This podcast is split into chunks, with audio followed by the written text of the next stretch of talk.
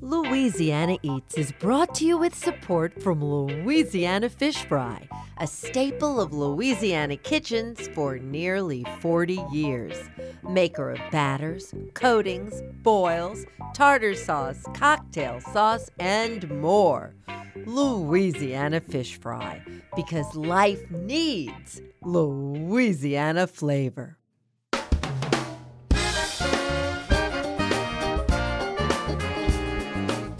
From our studios in the Southern Food and Beverage Museum in New Orleans, this is Louisiana Eats. I'm Poppy Tooker. What do Antoine's in New Orleans, Sylvia's in Harlem, the Mandarin in San Francisco, and the once powerful chain of Howard Johnson's restaurants all have in common? According to Yale professor Paul Freedman, they're all part of an influential group of 10 restaurants that changed America. On this week's show, we sit down with Paul to discuss his book by that name, which weaves together culinary and social history from lunch counter dining to the vanguards of haute cuisine. We then zoom in on a key part of that history, the Bill of Fare, with Jim Heimann, editor of Menu Design in America. Finally, we explore the role a New Orleans supermarket chain played in shaping the modern retail world. David Capello discusses his biography of John G. Schwegmann, a complex figure whose influence extended far beyond the checkout aisle. From restaurants to retail, we're exploring the evolution of how we eat on this week's Louisiana Eats.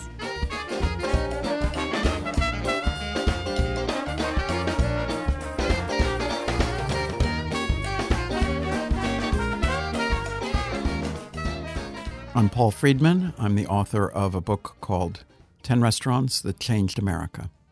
Since the 18th century, when the first modern dining establishments opened in Paris, restaurants have served as cultural markers, reflecting its patrons' values and identity. In his book, 10 Restaurants That Changed America, Paul Freedman explores our nation's changing cultural and culinary tastes through a short list of restaurants he believes helped shape them. The historian and Yale professor joined us to discuss his 10 picks and the changes each restaurant made to American culture. Paul, welcome to Louisiana Eats, and such an honor to have you here in the studio with us. Well, it's an honor and a pleasure for me to be here. I am so curious about so many things that have to do with this book, and I understand that in order to write the book, you literally poured through hundreds of thousands of restaurants over two centuries. what's your criteria? My criteria is really influence. Restaurants that were influential, not necessarily restaurants that were wonderful or whose food conforms to our current standards of what we admire. So, walk us through the 10 and why they were selected for this honor. Well, chronologically, the first is Delmonico's. And this is Delmonico's in New York, and it was established in about 1830. It's really the first restaurant in the United States. By restaurant, meaning a place that gives you a choice of what to order from a menu, a choice of who you want to eat with. It also dominated fine dining and the image of fine dining throughout the 19th century. The second is Antoine's in New Orleans, chosen as a representative of the most vibrant and long lasting regional cuisine of the United States and also one of the oldest restaurants in the United States. Second oldest. Second oldest, exactly. Continuously operating. And the oldest continuously operated by the same family. So then Schrafft's, which was a chain of restaurants in the Northeast that really got going around 1900 and it is a pioneer of middle class dining, so not elegant like Antoine's and Delmonico's, but not just a kind of hash house or luncheonette. The other reason it's important is that it was the first, among the first restaurants to appeal to women, not just by atmosphere, but by the kind of food that women were thought to like. Light food, but also fancy desserts, ice cream in particular. So, if you were to dine at Schrafft's, what might a typical meal there be like? Well, I can tell you based on my grandmother, who loved Schrafft's. My grandmother would have had cottage cheese and fruit, or chicken salad, or club sandwich, something pretty light, and then follow it up with a banana split or a sundae. well, that and that's what it was like designed fun. for. So my next restaurant is Howard Johnson's. Howard Johnson's is the pioneer in the fast food industry because it invents franchising and it also is the first restaurant as a chain to establish itself on the road and to appeal to the traveler in families. On the road around the corner, here's the place to go. The orange roof of Howard Johnson's. Join the folks who know. So it was the first kind of family friendly restaurant, and um, it was the largest restaurant chain in the U.S. In the 1960s, it served more meals than any other institution except for the U.S. Army. How many Howard Johnsons were there in its heyday? Uh, about a thousand, coast to coast. Thousand? Yes, and there's only one left.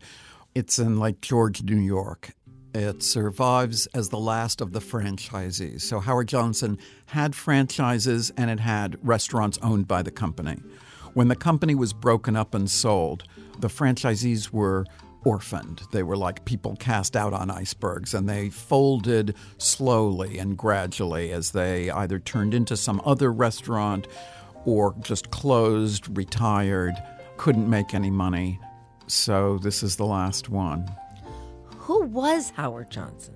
He's like a number of founders of companies, a fanatic, a workaholic, very innovative, always tinkering with the look of the place, the marketing, the advertising, the architecture, the image.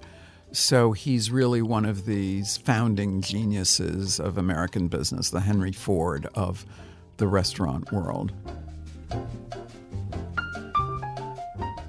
So my my next pair of restaurants are what used to be called ethnic restaurants. A Chinese restaurant called the Mandarin in San Francisco. And the justification for that is you can't write about American restaurants without including Chinese restaurants. There are 40,000 of them today, more than McDonald's, KFC, and Burger King's combined. And then Mama Leone's, an Italian restaurant in New York, now closed. Mama Leone's was both a bohemian little kind of Chianti bottle with a candle in it place when it was founded in 1906, well into the 1920s, and then it became the largest restaurant in the United States in terms of size. It could serve easily 3,000, 3,500 people a night. Oh my gosh. Yes, it was huge. And it had huge quantities of food. That was its signature and a kind of stereotypical Italian, joyous atmosphere. All the ladies were assured that the desserts had no calories. The waiters were flirtatious. Uh, the atmosphere was sort of operatic or uh, artificially operatic, but it was an extremely successful restaurant and represented what people thought Italian food was for decades. And who was Mama Leone? Uh, Louisa Leone was the wife of a wine importer in New York, and she was a very good cook and cooked for friends. And uh, Enrico Caruso was among the people who not so much convinced her to open a restaurant because she was all for it, but convinced her husband in 1906 that this was a good idea. And they turned the front room of their brownstone or townhouse or glorified tenement building in the uh, midtown neighborhood of the Metropolitan Opera, which was on 39th Street, into a restaurant, and it was tremendously successful. She was always very good at quantities. Her husband had the habit of inviting dozens of people to dinner without giving her much more than two hours warning, A- ah. and, and she never never complained about this. Not only knew how to do it, but considered that the normal way of doing business. Tell me about the Mandarin in San Francisco. You know, San Francisco's got Chinatown. I guess Chinatown was pretty much always there. The Mandarin came along in 1961, so this wasn't revolutionary new Chinese food. Well, it was a little bit on the revolutionary side because it served northern Chinese food and not Cantonese. It was high end and not inexpensive. It was the first place that I ever had things like pot stickers, hot and sour soup, Peking duck, these northern specialties that now have become so standard. It was uh, unusual in that it was the creation of a woman in what was a man's business, a woman who was not from southern China, was not Cantonese. Uh, and it wasn't in Chinatown. It first was on Polk Street, west of Chinatown in San Francisco, and then it moved to Ghirardelli Square, one of the first historical restorations of an old candy factory, and very beautiful and very high end. And it had prestigious customers or famous customers like John Lennon ate there regularly. The Jefferson Airplane, a famous rock group of the 60s, ate there. Its proprietor, its founder, Cecilia Chiang, is perhaps the most striking, unusual, uh, and entertaining person I've met in doing this research. She's had a fascinating life and created the Mandarin. Uh, almost really by accident in 1961. She was investing in what she thought was someone else's business, and the other people pulled out of it, leaving her holding a $10,000 debt. And so she figured she'd better try to open the restaurant herself. She was not an expert cook. She had grown up in a very wealthy family with two chefs and wasn't allowed in the kitchen because it wasn't appropriate for a woman of her class to learn such things. So she too is a genius, different kind of genius from Howard Deering Johnson, and uh, one who is still influential in the American food scene and, and a legend.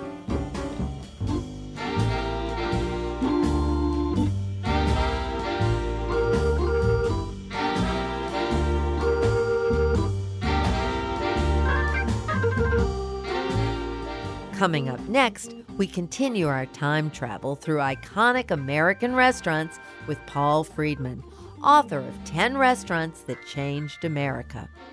Louisiana Eats returns after the break.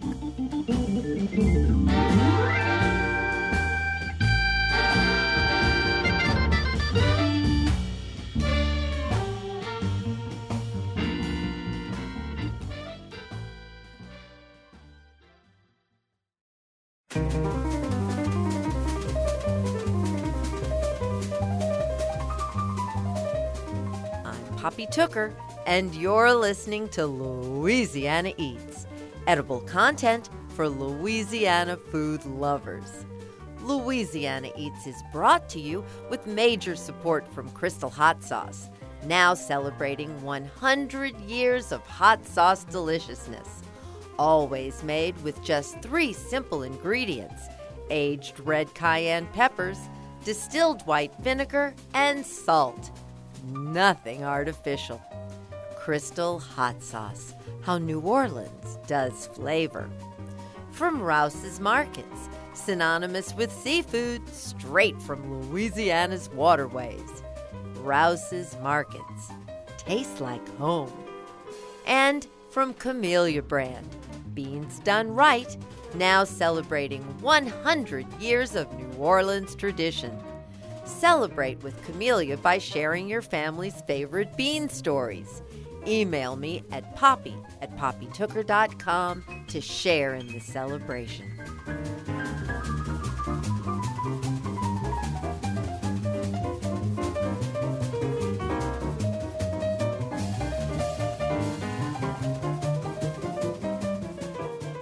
If you're just joining us, we've been speaking with Paul Freedman author of 10 Restaurants That Changed America. For his book, the historian and Yale professor picked 10 dining establishments that he believes helped shape our nation's cultural and culinary tastes. Next up on his short list is the iconic soul food staple, Sylvia's Restaurant of Harlem. Sylvia's in New York, founded in 1962, a very prosperous restaurant to this day, represents Southern food, the migration of Southern food to the North, with the great migration of African Americans beginning around the First World War, and the different ways in which Southern food, soul food, what's sometimes called country uh, cooking or down home cooking, the interaction of these concepts. Who were the people who owned Sylvia's? They're a family from South Carolina. Sylvia uh, Woods herself, her grandfather had been uh, lynched essentially uh, for a murder he didn't commit. Her grandmother uh, didn't know how to read or write. They owned a farm. Uh, her memories of Hemingway, South Carolina, are of a kind of idyllic life, despite this harsh treatment and subordination. There was a restaurant in Hemingway, but uh, black people weren't allowed in it. So she had basically almost never been in a restaurant when she opened Sylvia's. She worked for uh, a man who owned a luncheonette, and he sold it to her, and that's what became Sylvia's in 1962. 1962, Sylvia's open. Was it segregated? No, uh, but Harlem had been uh, the nightclub district of New York, particularly during Prohibition and a little bit in the 1930s. In 1962, it was still a neighborhood that had whites and blacks dining and to some extent uh, going to entertainments together. But beginning in the mid 60s, it was segregated more by whites who were both afraid of what they regarded as a dangerous part of town and who tended to marginalize that part of town. African Americans themselves traveled all over New York to go to school, to have jobs. So it was really more a question of uh, white people in New York perceiving the neighborhood as really having no attractions. Um, when politicians would campaign at Sylvia's, white politicians like Ed Koch, the mayor for many years, thought it was actually the only restaurant in Harlem. When it was reviewed by Gael Greene in New York Magazine in the 1970s, she said in retrospect her editor was doubtful about her going there because it would encourage readers to do something dangerous, namely go to Harlem, presumably white readers naturally.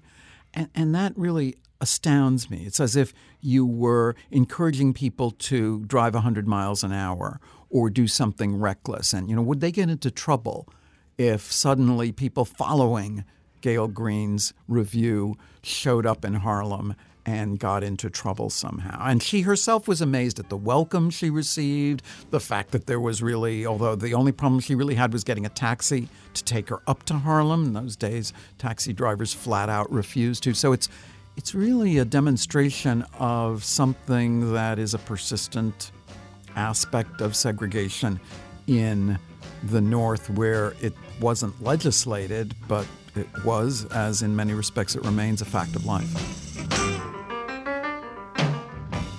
And they're still open today. They're prospering today. They're doing very well. Yeah, and they have very good food. They're right next to Red Rooster, the Marcus Samuelsson restaurant, which has a more kind of uh, perhaps hip take on African American food, and the two restaurants seem to reinforce each other rather than competing. Is their menu still the same? They've taken some things off from their old menu. So some things that uh, giblets, uh, uh, giz, chicken gizzards uh, on the one hand, and then some just basically you would have thought of middle American staples, meatloaf, roast beef. So they're more chicken and ribs and uh, vegetables, collard greens, that kind of thing. So for our next two restaurants, I suppose it would be wise to talk about Le Pavillon and the Four Seasons sort of in the same vein. Definitely, because Le Pavillon, which opened in 1941 and closed in the mid 1970s, was the epitome of high end French dining, which dominated American food at the high end until the 1970s and 80s. Le Pavillon was the creation of Henri Soulé. It was called Pavillon because it began as the restaurant at the French Pavilion of the World's Fair of 1939 40. And the Nazi invasion of France, the Blitzkrieg that destroyed the French government in the spring of 1940, stranded these restaurant workers, and Henri Soulé rallied them and created a restaurant in Manhattan that, from the start, even in that inauspicious year 1941, was the place to dine, the place not only to be seen, but that everybody agreed had the best food. But best food at that time meant French food. Four Seasons, founded in 1959, was as elegant as Le Pavillon, although not in a kind of French Belle Epoque manner, but in a magnificent modernist Bauhaus idiom, and it was deliberately not French. So that was the first high end, not French restaurant. It's hard to say exactly what it was. It certainly pioneered seasonality in certain respects as we know it. They had greens that they gathered, that they foraged. They had mushrooms. They had an herb garden. At the same time, they defined seasonal not as local. So if truffles were in season in France, they imported truffles. They had a lot of imported items, salmon from Norway, for example, Dover sole, always a signature item. So they weren't exactly in anticipation of what we now lo- know as local and seasonal. They weren't even exactly American but they were the first restaurant really to emphasize something that was not French at the high end. Yet not American at the Four Seasons in many ways. From there, we, you go to the last one on your list, and I don't think you get any more American in a new American way than Chez Panisse. That's right. Chez Panisse, on the other hand, as its name tells you, began as a French restaurant. So that in 1971, when it was founded, Four Seasons would seem to be much more innovative than Chez Panisse. Chez Panisse began with Alice Waters' dream of recreating a rural French auberge that served just a few dishes. But her governing concept of quality of the basic ingredients as opposed to exoticness of the basic ingredients. Her focus on local and on seasonal, and some influences such as particular chefs, the influence of Provence and Italy steered her towards a kind of cuisine that for want of a better term, could be called New American. I know that she herself has told me she doesn't like the term California cuisine. Mm-hmm. So it is a rediscovery of something that Americans, we haven't really liked or thought about that much. We've tended to like variety or new things or imported stuff and not focused on how good is this peach? How good is this tomato? Uh, how uh, interesting is this cheese? It's more how far away did this come from, or how many varieties of yogurt can I get, even though they're all made in a factory. The fact that this has changed is due to Chez Panisse, and I would say of all the restaurants in my list of 10, this is the one that people in the food writing and food industry world always accept without question. Uh, nobody has said, oh, what's Chez Panisse doing in there?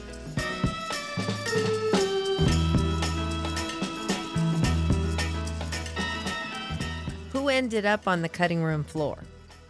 Well, Alinea, actually, because I'm not sure how influential modernist cuisine ultimately is going to be. French Laundry, which could have a real claim to combining the farm to table with the modernist aesthetic, a really great and influential restaurant for sure. Then there are categories that I don't have. So I don't have a Mexican restaurant. I don't have a barbecue restaurant. I don't have a Jewish delicatessen either. I had tried to squeeze some others in, but my editor said this book is 10 restaurants that changed America, not 11 restaurants that changed America. Make your selection and get over it. Well, if you could dine anywhere in history today, where would you choose to dine? What what what, what is sort of your great holy grail of restaurants after having done all this research? Well, I think I'd try Delmonico's in the 19th century. So it'd be some 19th century restaurant because what I'd like to have would be that terrapin. I'd like to have wild canvasback ducks with celery sauce, which is the other great specialty of the 19th century. Well, I am so glad that I had this incredible opportunity to sit down and talk with you about your amazing book. It's it's really a book that whether you're a chef or an eater, you'll want to devour from cover to cover. So thank you for making this time for us, Paul. Well, thank you, Poppy. It's been an adventure for me and a, always a pleasure to be in New Orleans.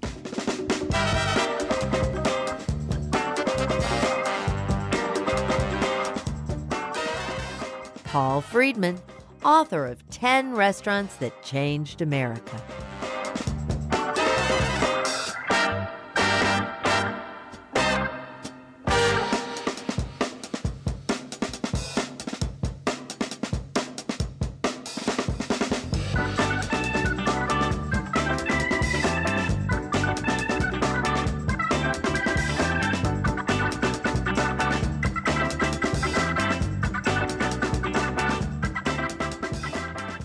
Heimann is a graphic designer, pop culture anthropologist, and executive editor for publishing house Taschen America. Along with his own titles, Jim has provided the editing hand on several Taschen books that traverse the visual and material culture of the 20th century. One of those coffee table tomes is entitled Menu Design in America with menu designs from the 1850s to the 1980s, the book traces the evolution of dining culture through the development of the Bill of Fare. You know, the menu book is the result of my own personal collection of menus. It's probably at this point somewhere around 30 years that I started collecting these.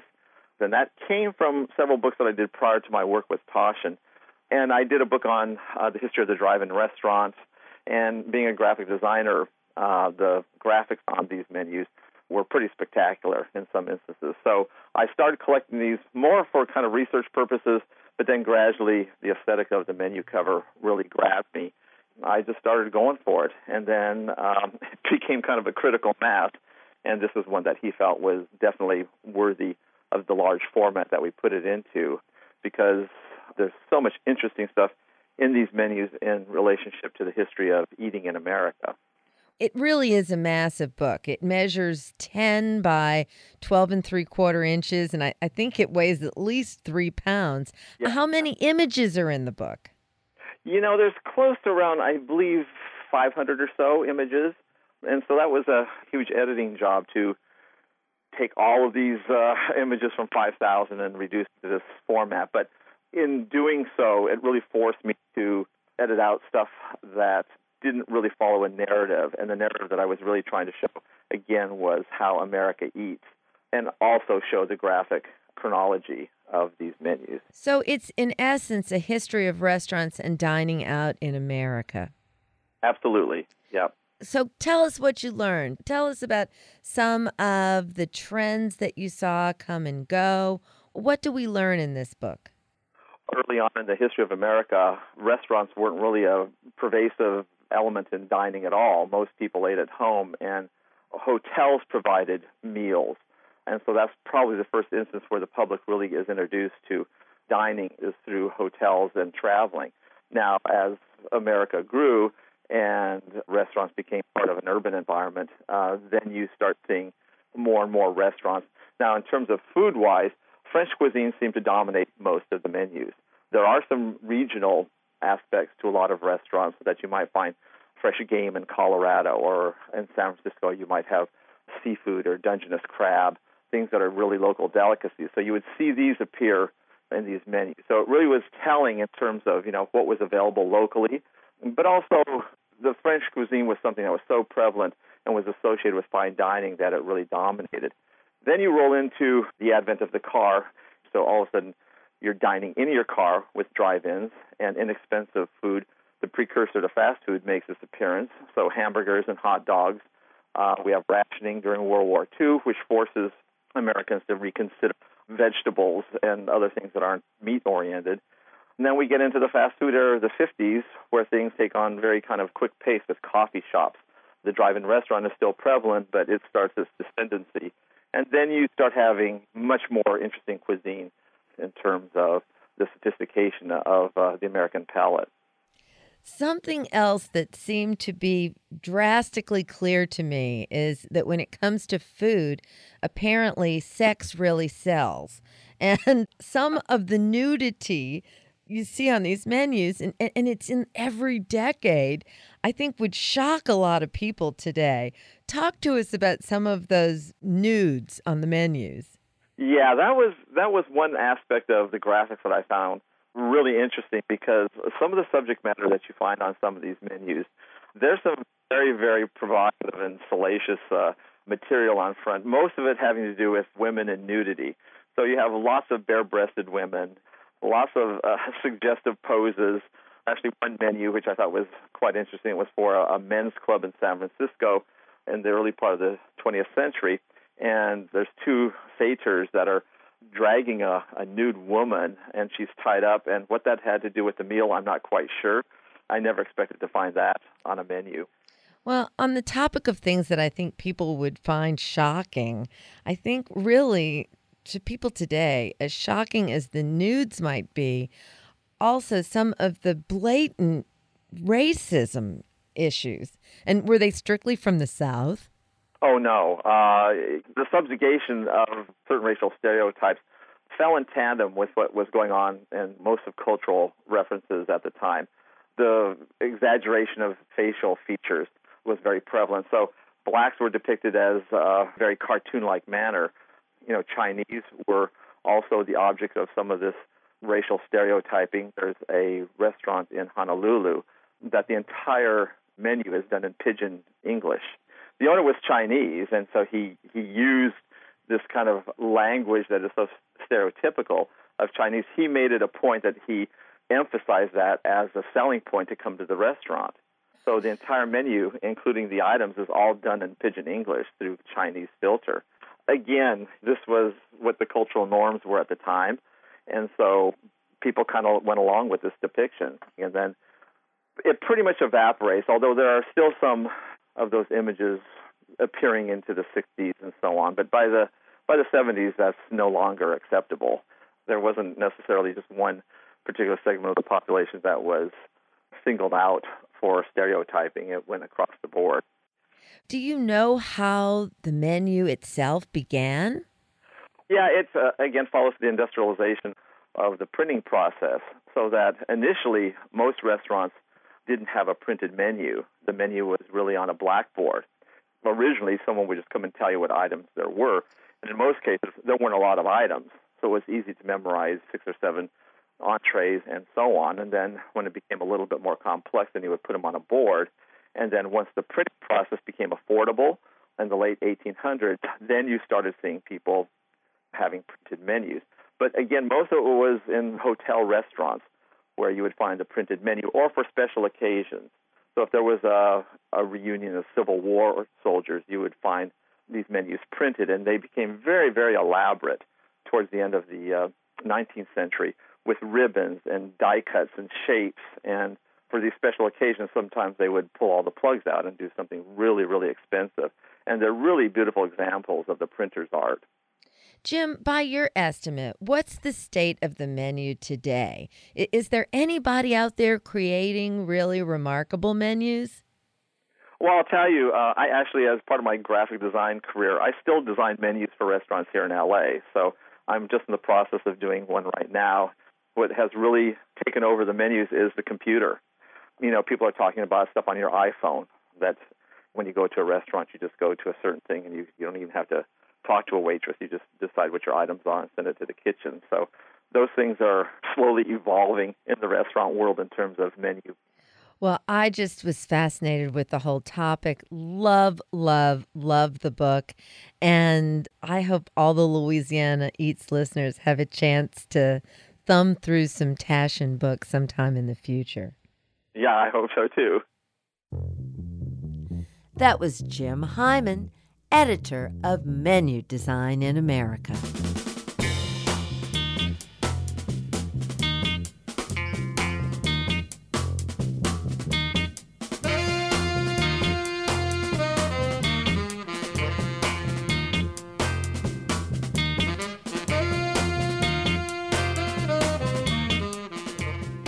Among the restaurants mentioned in Paul Freedman's book is New Orleans' very own Antoine's.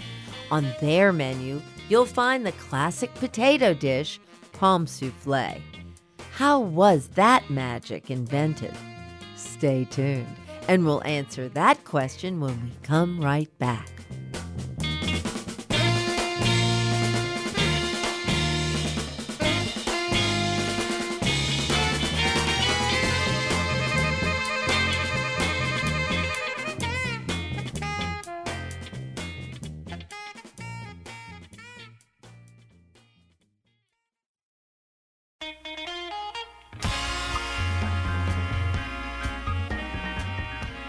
Poppy Tooker, and you're listening to Louisiana Eats, edible content for Louisiana food lovers.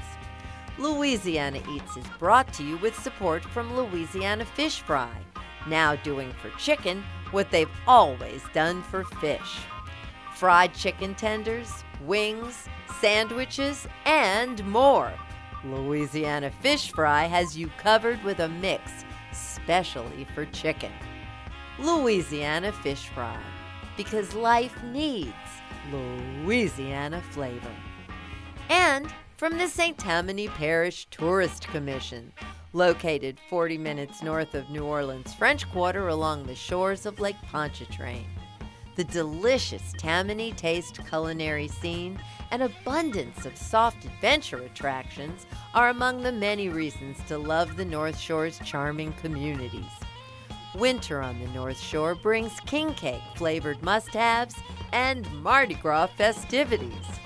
Find details on upcoming events, itinerary suggestions, and more at LouisianaNorthshore.com.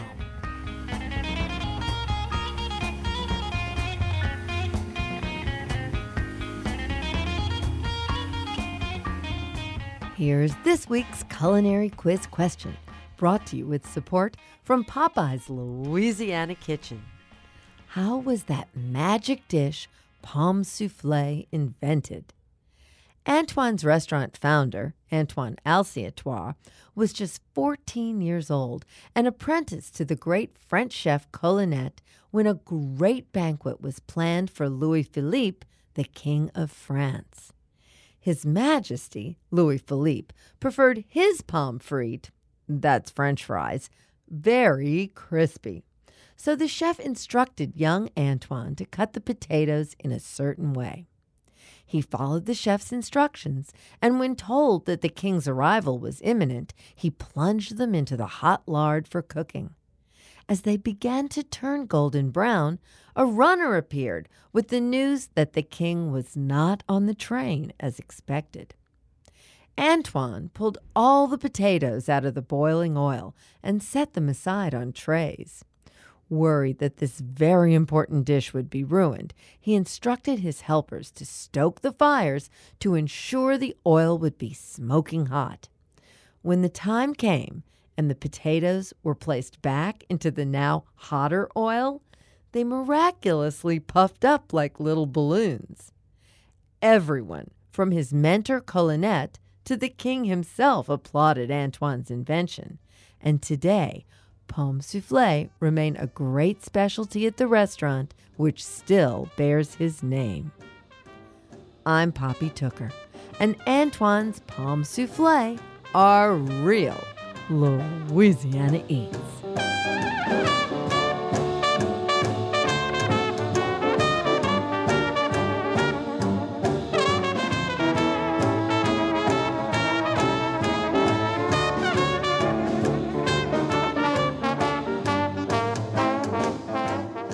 My name is David Cappello, and I'm the author of The People's Grocer John G. Schwegmann, New Orleans, and the Making of the Modern Retail World. There are many buildings across New Orleans that still bear the names of forgotten businesses. Though some of the signs that once read Schwegmann's are long gone, the city's original grocery empire is not forgotten. David Cappello's biography of John G. Schwegmann paints the portrait of a grocer who helped to create the modern supermarket. When John G. took over his father's simple food store, people began making groceries in a whole new way.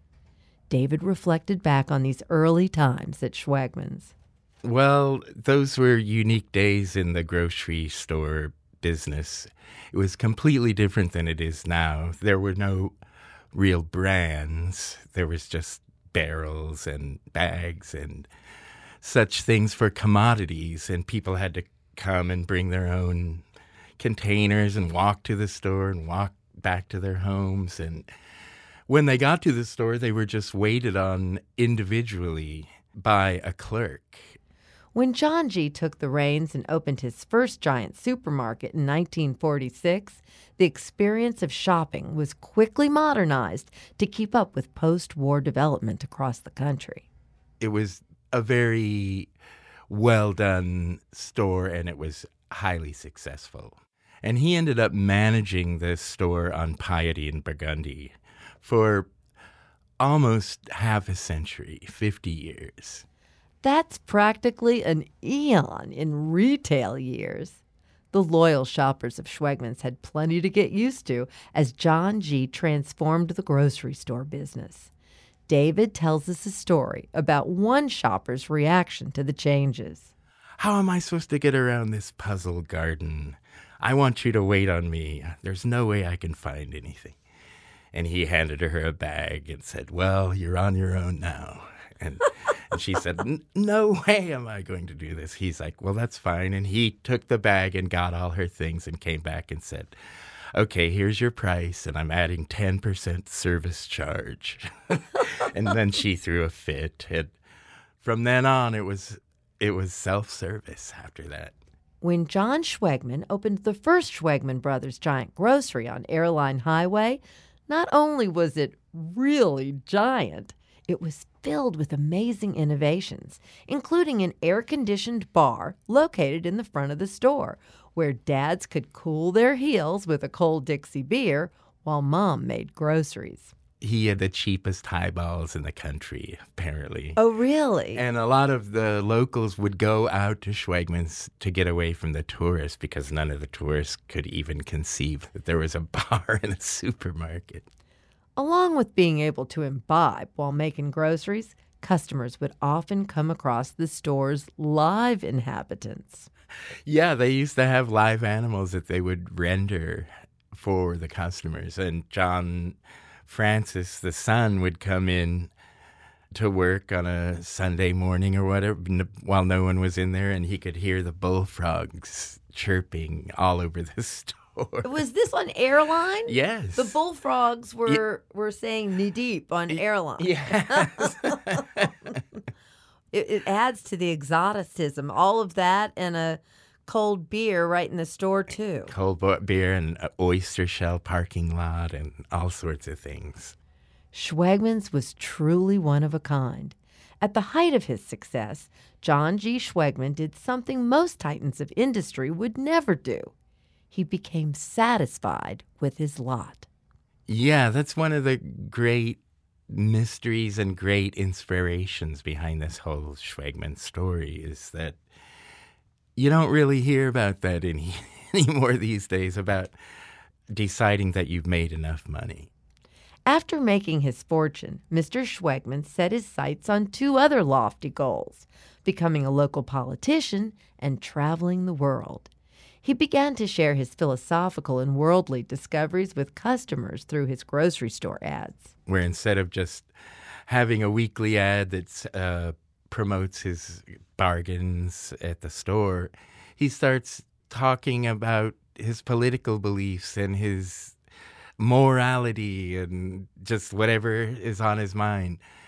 Now, he started world traveling. He had a passion for travel. He loved going on steamship voyages to Europe and eventually all over the world. So uh, when he first started doing this, he decided to publish in his supermarket ads these kind of blog po- extended blog posts telling about his fantastic travels to Europe and goes through like 10 different countries and talks about everything that happened and very entertaining. At this time, John G. Schwegmann stepped back from the business just as his son was poised to take over. Unfortunately, the changing consumer landscape signaled the decline of the stores. The thing about it is, is I think he kind of lost focus on the on his stores, and so when the time came for John, his son, to take over the stores, they were not at the you know optimal tip top peak, and he really couldn't go on. And at that point, his son took over, who had his son who had been groomed to He'd take been over. in the store with the bullfrog since he was 10. yeah. um. So yeah. So he was primed and ready to go. Um. Now he expanded outside of the city, unlike what his father had ever wanted to do, and it was great. It, it worked out great, and except at the same time, there was the rise of Walmart and Kmart, and they all got into the food business, and there was more supermarkets coming into the city, and so the son faced a lot more competition than the father. So anyway, anyway, he he, he had quite the challenge to um, keep the store empire going. Well, it's a it's a sad tale because we sure all miss making groceries at Schwegmann's. I want to thank you so much for chronicling our history so efficiently and effectively, and for sharing the story of the People's Grocer with our Louisiana Eats audience. So thank you, thank you so much, David. Oh, thank you, Poppy.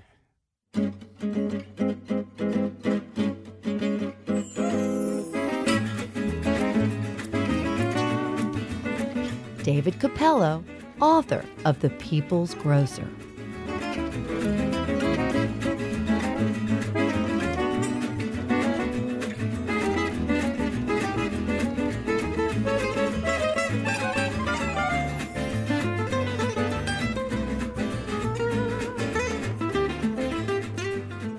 That's it for this week's edition of Louisiana Eats, edible content for Louisiana food lovers. Catch up on previous editions of Louisiana Eats on poppytooker.com, where over a decade of Louisiana Eats is available for pod and webcasting, along with recipes and cooking class videos, too. And don't forget to rate us on your preferred podcast platform. Louisiana Eats is made possible with major support from Popeye's Louisiana Kitchen, Louisiana Fish Fry, Camellia Brand Beans, Crystal Hot Sauce, Rouse's Markets, the St. Tammany Parish Tourist Commission, and from D'Agostino Pasta, handcrafted in Louisiana just as it's been done in Sicily for centuries. Visit d'agostinopasta.com to learn more. Support for Louisiana Eats also comes from Gulf Coast Blenders, dry ingredient blends with New Orleans roots. For more than 30 years, Gulf Coast Blenders has produced custom spice and dry blends for restaurant concepts across the country. To learn more, visit GulfCoastBlenders.com. Original theme music composed by David Pomerleau and performed by Johnny Sketchin the Dirty Notes. Big thanks to senior producer Joe Schreiner, producers Blake Longlinay and Steve Himmelfarb, and to our business manager and social media maven, Maddie Mullidew. Catch up with us anytime on Instagram, Twitter, and Facebook too. Louisiana Eats is a production of Poppy Tooker Broadcasting.